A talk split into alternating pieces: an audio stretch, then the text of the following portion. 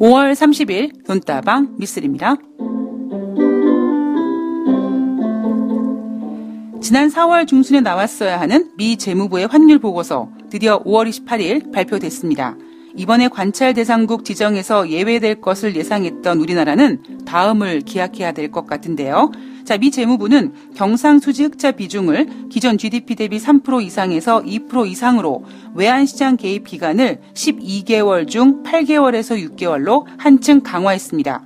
따라서 상위 두 개 기준을 충족하거나 대미무역 흑자가 큰 관찰 대상국은 기존 6개국에서 9개국으로 확대되었는데요.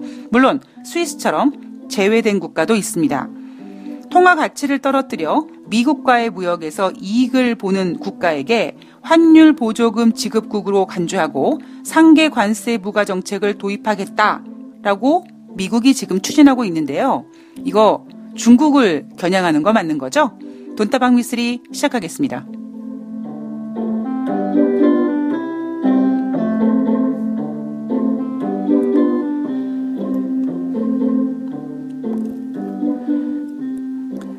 네, 5월 30일 목요일 돈다방 미스리 시작하겠습니다. 원래 4월 달 중순에 나왔어야 되는 미국의 환율 보고서, 예, 돈다방 미스리에서 아 미스리는 그것이 좀 궁금합니다. 도대체 뭔 내용이 담겨져 있길래 이렇게까지 발표를 미루고 있을까요? 라고 방송에서 몇 번 언급을 해 드렸는데요. 미국의 한 언론 보도에 따르면 어, 한 5월 두 번째 주 정도에 발표되지 않겠는가. 자, 그 발표 예상 내용을 다시 돌아보면 경상수지 흑자 비중을 기존 GDP 대비 3%에서 2%로 더 강화시키고 그리고 지금 현재 관찰 대상국으로 지정되어 있는 대한민국은 예외될 것이다. 이런 보도 내용이었습니다. 일부는 맞고 예, 일부는 잘못된 내용이었죠. 뭐 다행스럽게 한국은 다음에 관찰 대상국에서 예외될 수 있는 가능성 예, 가지고 가면 될 것 같고요. 좀 추가된 내용으로는 외환시장 개입 기간을 1년 중 8개월에서 6개월로 훨씬 더 강화시켰습니다. 그리고 또 하나 어, 이 환율 보고서가 나오지 않고 있는 동안에 미국 상무부와 재무부가 머리를 맞대고 상계 관세 부과 정책을 추진하고 있더라. 이 내용을 예, 미쓰리가 말씀해 드렸는데요.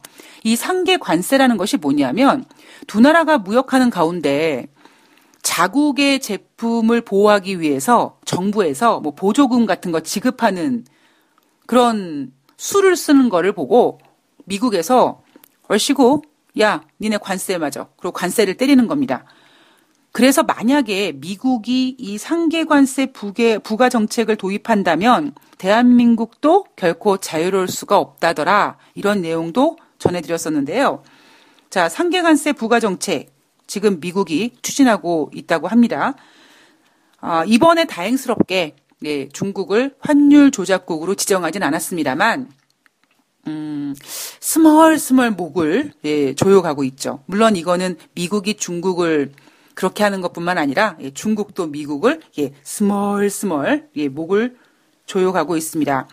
두 나라가 이렇게 서로 목 조이기를 하고 있으니 그걸 뭐라고 하더라고요. 그거를 그 그것이 알고 싶다 보니까 뭐 경부 압박 질식사인가요? 예, 목 졸라 죽이는 거를 뭐 그렇게 표현하던데 음, 그런 과정 속에서 예, 증시는 하락하고 있고요. 그다음에 투자자들은 힘들어하고 있고요.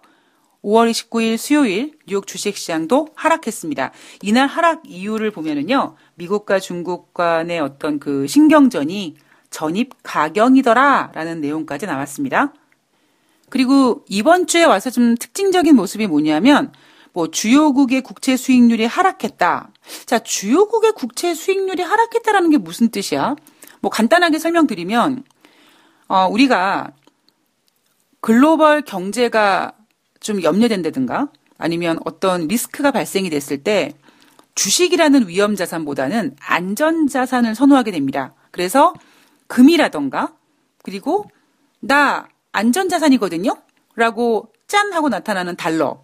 이런 애들이 예, 바로 안전 자산이죠. 거기에다가 국, 미국의 국채도 안전 자산입니다.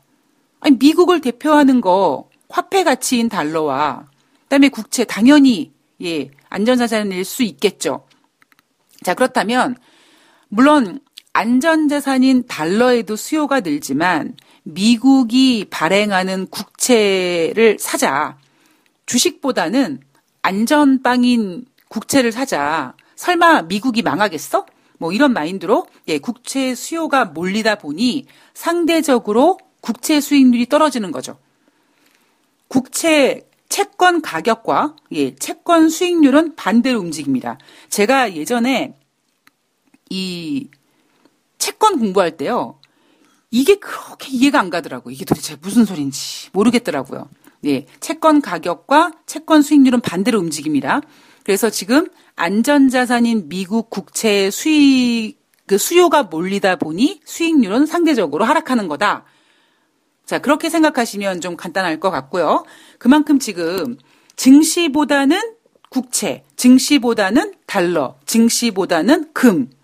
달러가 좀 그래? 그러면 LI 가상화폐 뭐 이렇게 증시에서 점점점 예, 발을 떼는 투자자들이 많더라. 이런 내용이 최근 이번 주에 부각이 되고 있습니다.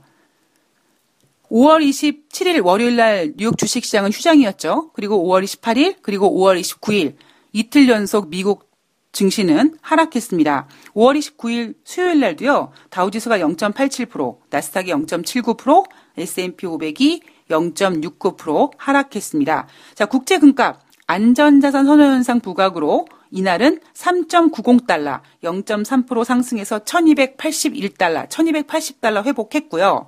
그리고 국제 유가는요. WTI가 전일 대비 배럴당 33센트, 0.6% 하락해서 58.81달러로 마감을 했는데 자, 장중 한 때 WTI는 56.88달러까지 하락했습니다. 자, 미국과 중국의 무역 전쟁에 따른 경기 침체 우려감. 그나마 다행인 것이 오펙의 감산이 연말까지 좀 연장되지 않겠는가라는 기대감이 국제 유가를 어느 정도는 좀 받쳐주고 있습니다. 우리가 그동안 국제 유가와 유가를 결제하는 달러는 반대로 움직인다. 자, 그래서 이날 같은 경우는 국제 유가가 하락했다.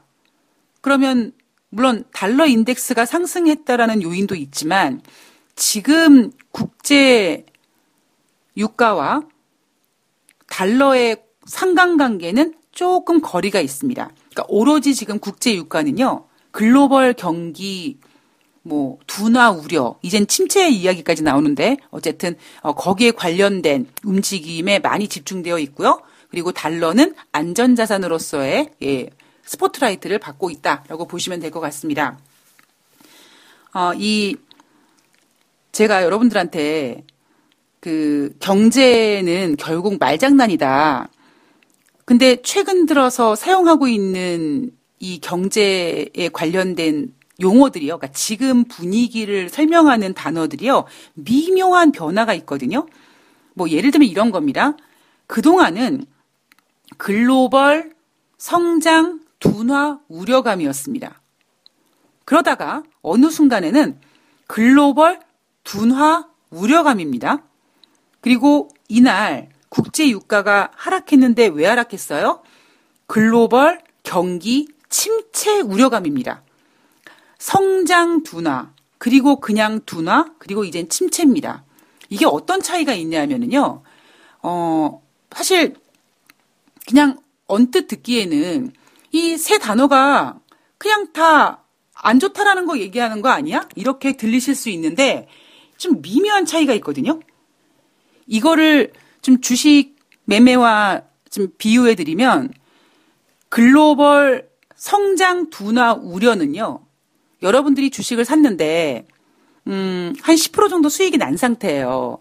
근데 아이 좀 더 먹어야지 더 먹어야지 하고 계속 가지고 있는데 점점 이놈의 종목이 빠져가지고 10% 수익률에서 뭐 7% 그리고 5% 그리고 3% 이렇게 점점점 수익률이 즉 내 계좌에 빨갛게 나타났던 손익이 그 금액이 점점 줄어드는 거 그게 바로 글로벌 경기, 성장, 둔화 우려감이었습니다. 그렇다면 그게 이제 제로가 됐어요. 다시 내가 산 가격 으로 다시 왔어요. 그게 뭐예요? 그냥 둔화라는 느낌인 거죠. 그리고 침체는 뭐냐면 이제 내 계좌에 그동안 빨갛게 나타났던 손익이 이제는 파랗게 나타나는 거죠. 제가 왜 지금 주식과 비유를 해드리냐면요. 여러분들 매매하시는 분들 내 계좌에 빨간색이 있었는데, 즉 내가 매수한 종목이 수익이 났었었는데 더 갈 것 같아서 못 팔고 있었는데 수익률이 둔 떨어지고 그리고 다시 본전까지 오고 마이너스까지 갔다. 여러분 그때 그때 감정이 어땠는지 한번 생각해 보신다면 지금 글로벌 경제 분위기 단순히 뭐 경기 둔화, 경기 침체라는 단어를 좀 넘어서서 심리적으로 투자자들이 어떤 생각을 갖게 될까 라는 걸 한번 좀 느껴보시라고 제가 주식 잔고와 좀 비유를 해드렸습니다. 자, 이날 발표된 경제 지표는요. 5월 리치먼드 연방준비은행 제조업 지수가 발표가 됐는데 4월 달에 3위였는데 5월 달에 5로 예, 전월 대비 상승했습니다. 그리고 사실 전일에는요. 5월 달 델러스 연방준비은행 제조업 지수가 발표가 됐는데 지난 4월 달에는 2.0이었는데 5월 달에는 마이너스 5.3으로 하락했습니다. 자, 미쓰리가 경제 지표를 여러분들께 설명해 드리면서 몇 가지 좀 경제 지표 보는 방법에 대해서 알려드리잖아요. 리치먼드 연방준비은행, 뭐 델러스 연방준비은행, 시카고 연방준비은행, 엠파이어 스테이트 제조업지수 이런 것들, 즉 기준이 0인 녀석들은 이 좀 변동성이 좀 큽니다. 그래서 신뢰도는 좀 떨어져요. 그리고 지역적인 차이가 분명히 있죠. 뭐 이날 발표된 거 리치먼드 쪽이고 어제 발표된 거 델러스 쪽이고 또 엠파이어 스테이트는 또 유럽 쪽이니까 유럽이 아니라 그 뉴욕 쪽이니까 지역마다 차이도 있고 그다음에 기준이 0이다 보니 변동성도 좀 차이가 있습니다. 그래서 저는 개인적으로 이 연방준비은행에서 발표하는 제조업 지표는 그렇게 크게 예, 고려는 하고 있지는 않습니다. 그러나 조금 멀리 본다면 예, 쭉 흐름을 봤을 때 음, 그동안에는 얘네들 지표가 0이 나왔던 적이 없는데 마이너스가 나왔던 적이 없는데 이제는 막 마이너스 5까지 막 떨어지네. 음, 뭔가 정점은 찍었구나라는 그런 정도의 예, 감은 잡게 되는 거죠. 자, 이제 5월 29일 수요일 글로벌 이슈로 넘어갈 텐데요. 뉴욕 주식시장 마감 현황을 봤더니요.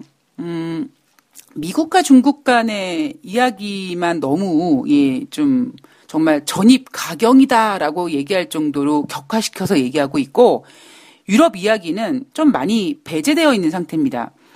음, 누가 누가 누, 어떤 문제가 더 중요해? 미국과 중국의 무역 분쟁, 무역 전쟁, 패권 전쟁이 더 중요해? 아니면 유럽 문제가 더 중요해? 근데 얼핏 보면 미국과 중국의 무역 관세 문제가 더 중요해 보이기는 합니다. 근데 저는 좀 관점이 다른 게 뭐냐면 어느 구름에서 비가 내릴지 모르는 것처럼 예 작은 댐에 난 구멍이 즉 꼬리가 몸통을 흔들 수 있거든요. 특히 지금 유동성 이 유동성이 어떤 유동성입니까?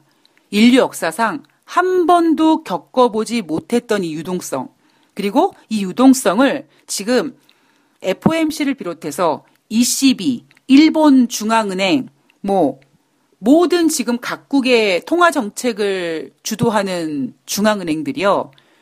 제대로 회수를 못하고 있어요. 근데 이 돈이라는 녀석이 참 무서운 게 뭐냐면 가만히 있지를 못하고 1초, 2초, 3초 시간이 갈 때마다 자기 몸에다가 자꾸 살을 붙이는 거죠. 그게 이자가 됐던 뭐, 뭐 투자가 됐던 자꾸 몸집을 부풀립니다. 그래서 우리는 지금 이 유동성을 감당을 할 수가 없어요. 그러다 보니 지금 상황 속에서 뭐 미국과 중국의 무역 분쟁이 큰 사고처럼 보이기는 하지만 영국에서 혹은 유럽에서 혹은 터키나 아르헨티나, 브라질 이런 곳에서 아주 미묘한 사고가 났을 때 어떤 생각이 드냐면 투자자분들은요. 아이고 이거 큰일 나겠구나라고 하면서 예, 시장의 포지션을 매도로 바꾸죠. 주식은 왜 올라갑니까? 살려고 하는 사람이 많아지기 때문에 올라가는 거고요. 하락하는 이유는 팔고자 하는 사람들이 많아서 하락하는 겁니다.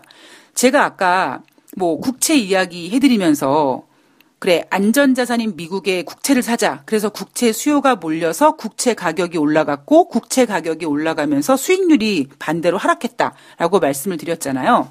자, 그것처럼 지금 이 유럽 문제에 예, 결코 우리가 작게 보면 안 된다라고 저는 생각을 합니다.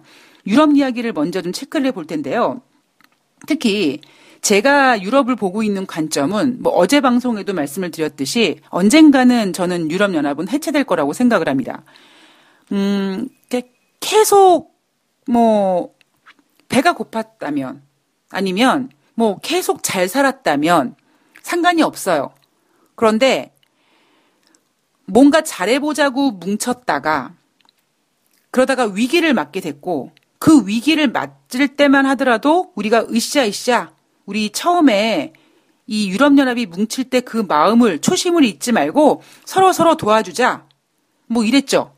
그런데 그러다가 다시 이제 뭐 유동성 때문에 경제 지표들이 좋아지고 좀 배가 불렀습니다. 그러면 참 인간이라는 게 좀 못된 게 뭐냐면 다시는 배가 고픈 경험을 하고 싶지 않죠. 그러다 보면 배려심이라든가 양보라든가 이런 너그러움이 없어집니다. 더 내 거를 챙기게 되죠. 그리고 그게 언제냐 하면 바로 내가 지금 배부르고 좀 괜찮았는데 다시 내가 뭔가 배고파질 것 같은 위기감이 느껴지면 그러면 인간은 배타적이 됩니다. 맞나요? 이, 이기적이 되는 거죠. 제가 아까 이 글로벌 경기 경제를 논하는 그 단어를 표현함에 있어서 뭐 성장세가 둔화된다, 뭐 둔화된다, 침체된다 이 단어를 비유해 드리면서 주식 매매와 제가 비유해 드렸잖아요. 만약에 지금 미국과 중국과 무역 분쟁만 오로지 보고 있다가 다른 문제가 뭔가 발생이 됐다. 그랬을 때 투자자들은 예를 들면 미국과 중국은 지금 정체되어 있어요. 그냥 계속 뭐 전입가경식으로 둘이 그냥 말싸움하고 그냥 핑퐁 게임처럼 서로 한 방씩 그냥 잽을 주고받고 있습니다. 그런 상태에서 뭐 영국의 노딜 브렉시트 우려감이 확산되든지 이탈리아의 재정 적자 문제가 부각되든지 그랬을 때 어떤 생길 수 있는 도미노 현상 왜 생기겠습니까? 좋았다가 좀 안 좋아지고 있거든요. 그럼 심리가 여러분들 내가 주식을 샀는데 수익이 났다가 본전이 됐다가 지금 마이너스가 됐어요. 그럼 어떤 생각을 하는 줄 아십니까? 다시 10%갈 거라고 생각해요? 아니에요. 그냥 그때는요, 본전만 오면 팔아야지라고 생각이 바뀝니다. 그렇듯이 우리가 지금 오로지 미국과 중국의 전입 가격 상황만 보고 다른 거를 보지 못했을 때 그러한 부분에서 문제가 발생됐을 때는요. 여러분들은 미국과 중국의 전입 가격만 보고 있고 이미 글로벌 시장은요. 그 미국과 중국의 무역 분쟁을 제외한 다른 곳에서 생겨난 그 문제가 일으킬 수 있는 도미노 현상을 우려해서 매도 포지션을 잡게 되는 거죠. 그러면 여러분들은 예, 오히려 만약에 내가 팔아야지라고 했을 때 이미 가격이 한참 내려와 있을 때 팔게 되는 겁니다. 그래서 돈다방 미쓰리는 물론 미국과 중국의 이 패권 전쟁 매우 중요하죠. 지금 거의 뭐 용어 상박이 붙었는데 근데 이것도 중요하지만 어느 그룹에서 비가 올지 모르기 때문에 유럽 상태, 신흥국 사태 다 봐야 된다라고 제가 말씀을 드리고 있는 겁니다. 좀 피곤하긴 하죠. 예. 그러나 돈 버는 일은 결코 쉬운 일이 아니기 때문에 가급적이면 체크를 해 보자는 겁니다. 자, 우선 그리스 이야기를 좀 해보면은요. 음, 조기 총선 일자 7월 7일로 잡았습니다. 이 치프라스 총리가 26일 유럽의 선거 겸 그리스 지방 선거에서 자신이 집권하고 있는 급진 좌파 연합이 성적이 저조했어요. 그래서 뿔따구가 났어요. 열받았어요. 그래서 원래는 그리스의 총선이 10월 달로 예정돼 있었는데 총선을 앞당기기로 합니다. 과연 도대체 얼마나 이 집권당이 부진했으면 이 치프라스 그리스 총리가 빡 돌았을까? 이 급진자파 연합 시리자 당은 24% 미달을 했고요. 제1야당 신민주당은 33%의 지지율을 받았습니다. 이 그리스 치프라스 총리는요, 채무 위기 절정이었던 2015년에 집권에 성공합니다. 자, 이때가 어땠을, 어땠을까요? 진짜 허리띠 조이고, 예. 막 긴축해야 되고 그래야 그래야 될 때거든요. 그러니까 그때 이 치프라스 총리가 총리로 당선이 되면서 긴축 정책을 밀어붙였습니다. 자, 빚 줄여야죠. 그죠? 부채 줄여야지 않겠습니까? 그래야지 다시 회복할 수 있죠. 빚을 떠안고 앞으로 갈 수는 없습니다. 예, 채무를 이 등에 쥐고 앞으로 나갈 수가 없습니다.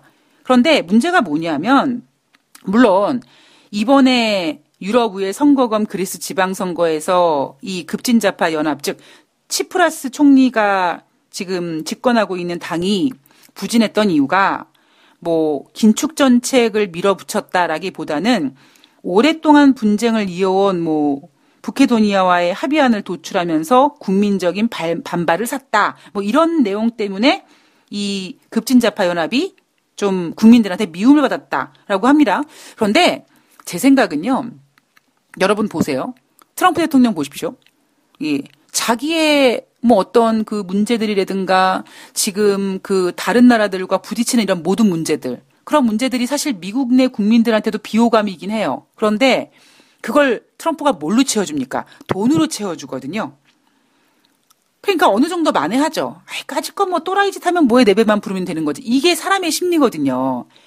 자, 그래서 제 생각에는 이 치프라스 총리가 뭐 오랫동안 분쟁을 이어온 북해도니아와의 합의안을 도출해서 국민적 반발을 샀다라기보다 이미 국민들은 불만인 거예요. 왜? 총리가 긴축 정책을 쓰고 있거든요. 긴축 정책은 뭡니까? 국민들한테 돈을 안 주겠다라는, 그러니까 덜 주겠다라는 얘기죠. 여러분, 지금 상황이 어려우니 우리 허리띠를 조입시다. 우리가 정부에서 여러분들한테 지원을 덜 해도 여러분들께서 이해를 해 주십시오. 근데 이해할 수 있는 그리스 국민들이 아닌 거죠. 마치 그리스 국민은 줬다 뺏은 느낌이 드는 겁니다.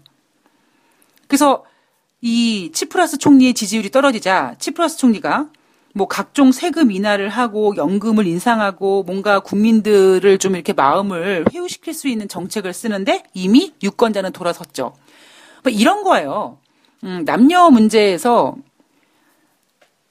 그냥 여자가 예, 저 남자가 싫어요. 그 남자가 그 남자친구가 평소에 저한테 뭐 명품 가방 같은 거 선물해 주지 않아도 그냥 정말 좋을 때는 포장마차에서 소주 한 잔에 골, 골뱅이가 아니죠. 골뱅이가 아니라 뭐죠? 예, 오돌뼈 같은 거 하나 먹어도 참 사랑스럽고 아름답고 뭐 굳이 유명한 호텔에 레스토랑 가서 스테이크 같은 거 안 사줘도 그 남자한테 사랑이 뿡뿡뿡 솟았는데 그 남자가 어느 순간에 이제 애정이 그 남자한테 애정이 식어지잖아요. 그러면 이미 즉 등을 돌려버리면 그 남자가 뭐 루이비통, 구찌 이런 명품 가방을 허다못해 뭐 몇백만 원, 몇천만 원짜리 명품 가방을 그 여자한테 갖다 줘도 여자는 마음 돌리기가 어렵습니다. 그만큼 예, 사람 마음이 좀 어려워요. 쉽게 예, 돈으로 마음을 얻기가 참 어렵고 물론 어느 정도 선에서는 그런 돈으로 어떤 그 호감이나 이런 건 살 수 있지만 특히 예, 등 돌린 사람의 마음을 돈으로 잡는 거는 참 어렵습니다. 그 지금 이미 이 그리스 국민들은 이 치프라스 총리한테 좀 기분이 나빠 있는 거죠. 왠지 모르게. 왜냐면 그 전에 예, 긴축 정책 하기 전에 뭔가를 정부에서 줬겠죠. 이것저것 정책을 통해서. 근데 아이고 지금 나라가 상황이 어려우니 제가 여러분들한테 드리기로 했던 거 이 나라 빚 갚기 위해서 못 드리겠습니다고 했더니 국민들은 나라를 위해서 당연히 해야 되는 정책임에도 불구하고 개인적으로 기분 나쁜 겁니다. 왠지 줬던 거 뺏기는 느낌도 들고 음, 정부가 무능한 것 같기도 하고 막 그렇습니다. 그래서 지금 치프라스 총리가 위기에 놓였고요. 따라서 10월 달 총선을 7월 7일로 앞당겼는데 자, 7월 7일 날 친기업 성향의 집권이 유력하다. 그래서 최근 들어 그리스 주가가 예, 긍정적인 반응을 보이고 있다고 합니다. 결국 이 얘기는 친기업 성향이 뭐예요? 뭐 결국 뭐 어떤 규제 같은 거 완화해주고 예, 대출 같은 거 더해주고 그러면 결국 그리스는 더 빚이 막 늘어나겠죠. 지금 뭐 7월 7일 총선에서 친기업 성향의 집권이 유력하다. 아, 그리스가 앞으로 좋아질 거다. 이렇게 생각하시면 저는 상당히 위험적인 생각이라고 생각을 합니다. 자, 2부부터는요. 아직 유럽 이야기 할 얘기 많아요. 독일로 넘어가겠습니다. 2부에서 뵐게요.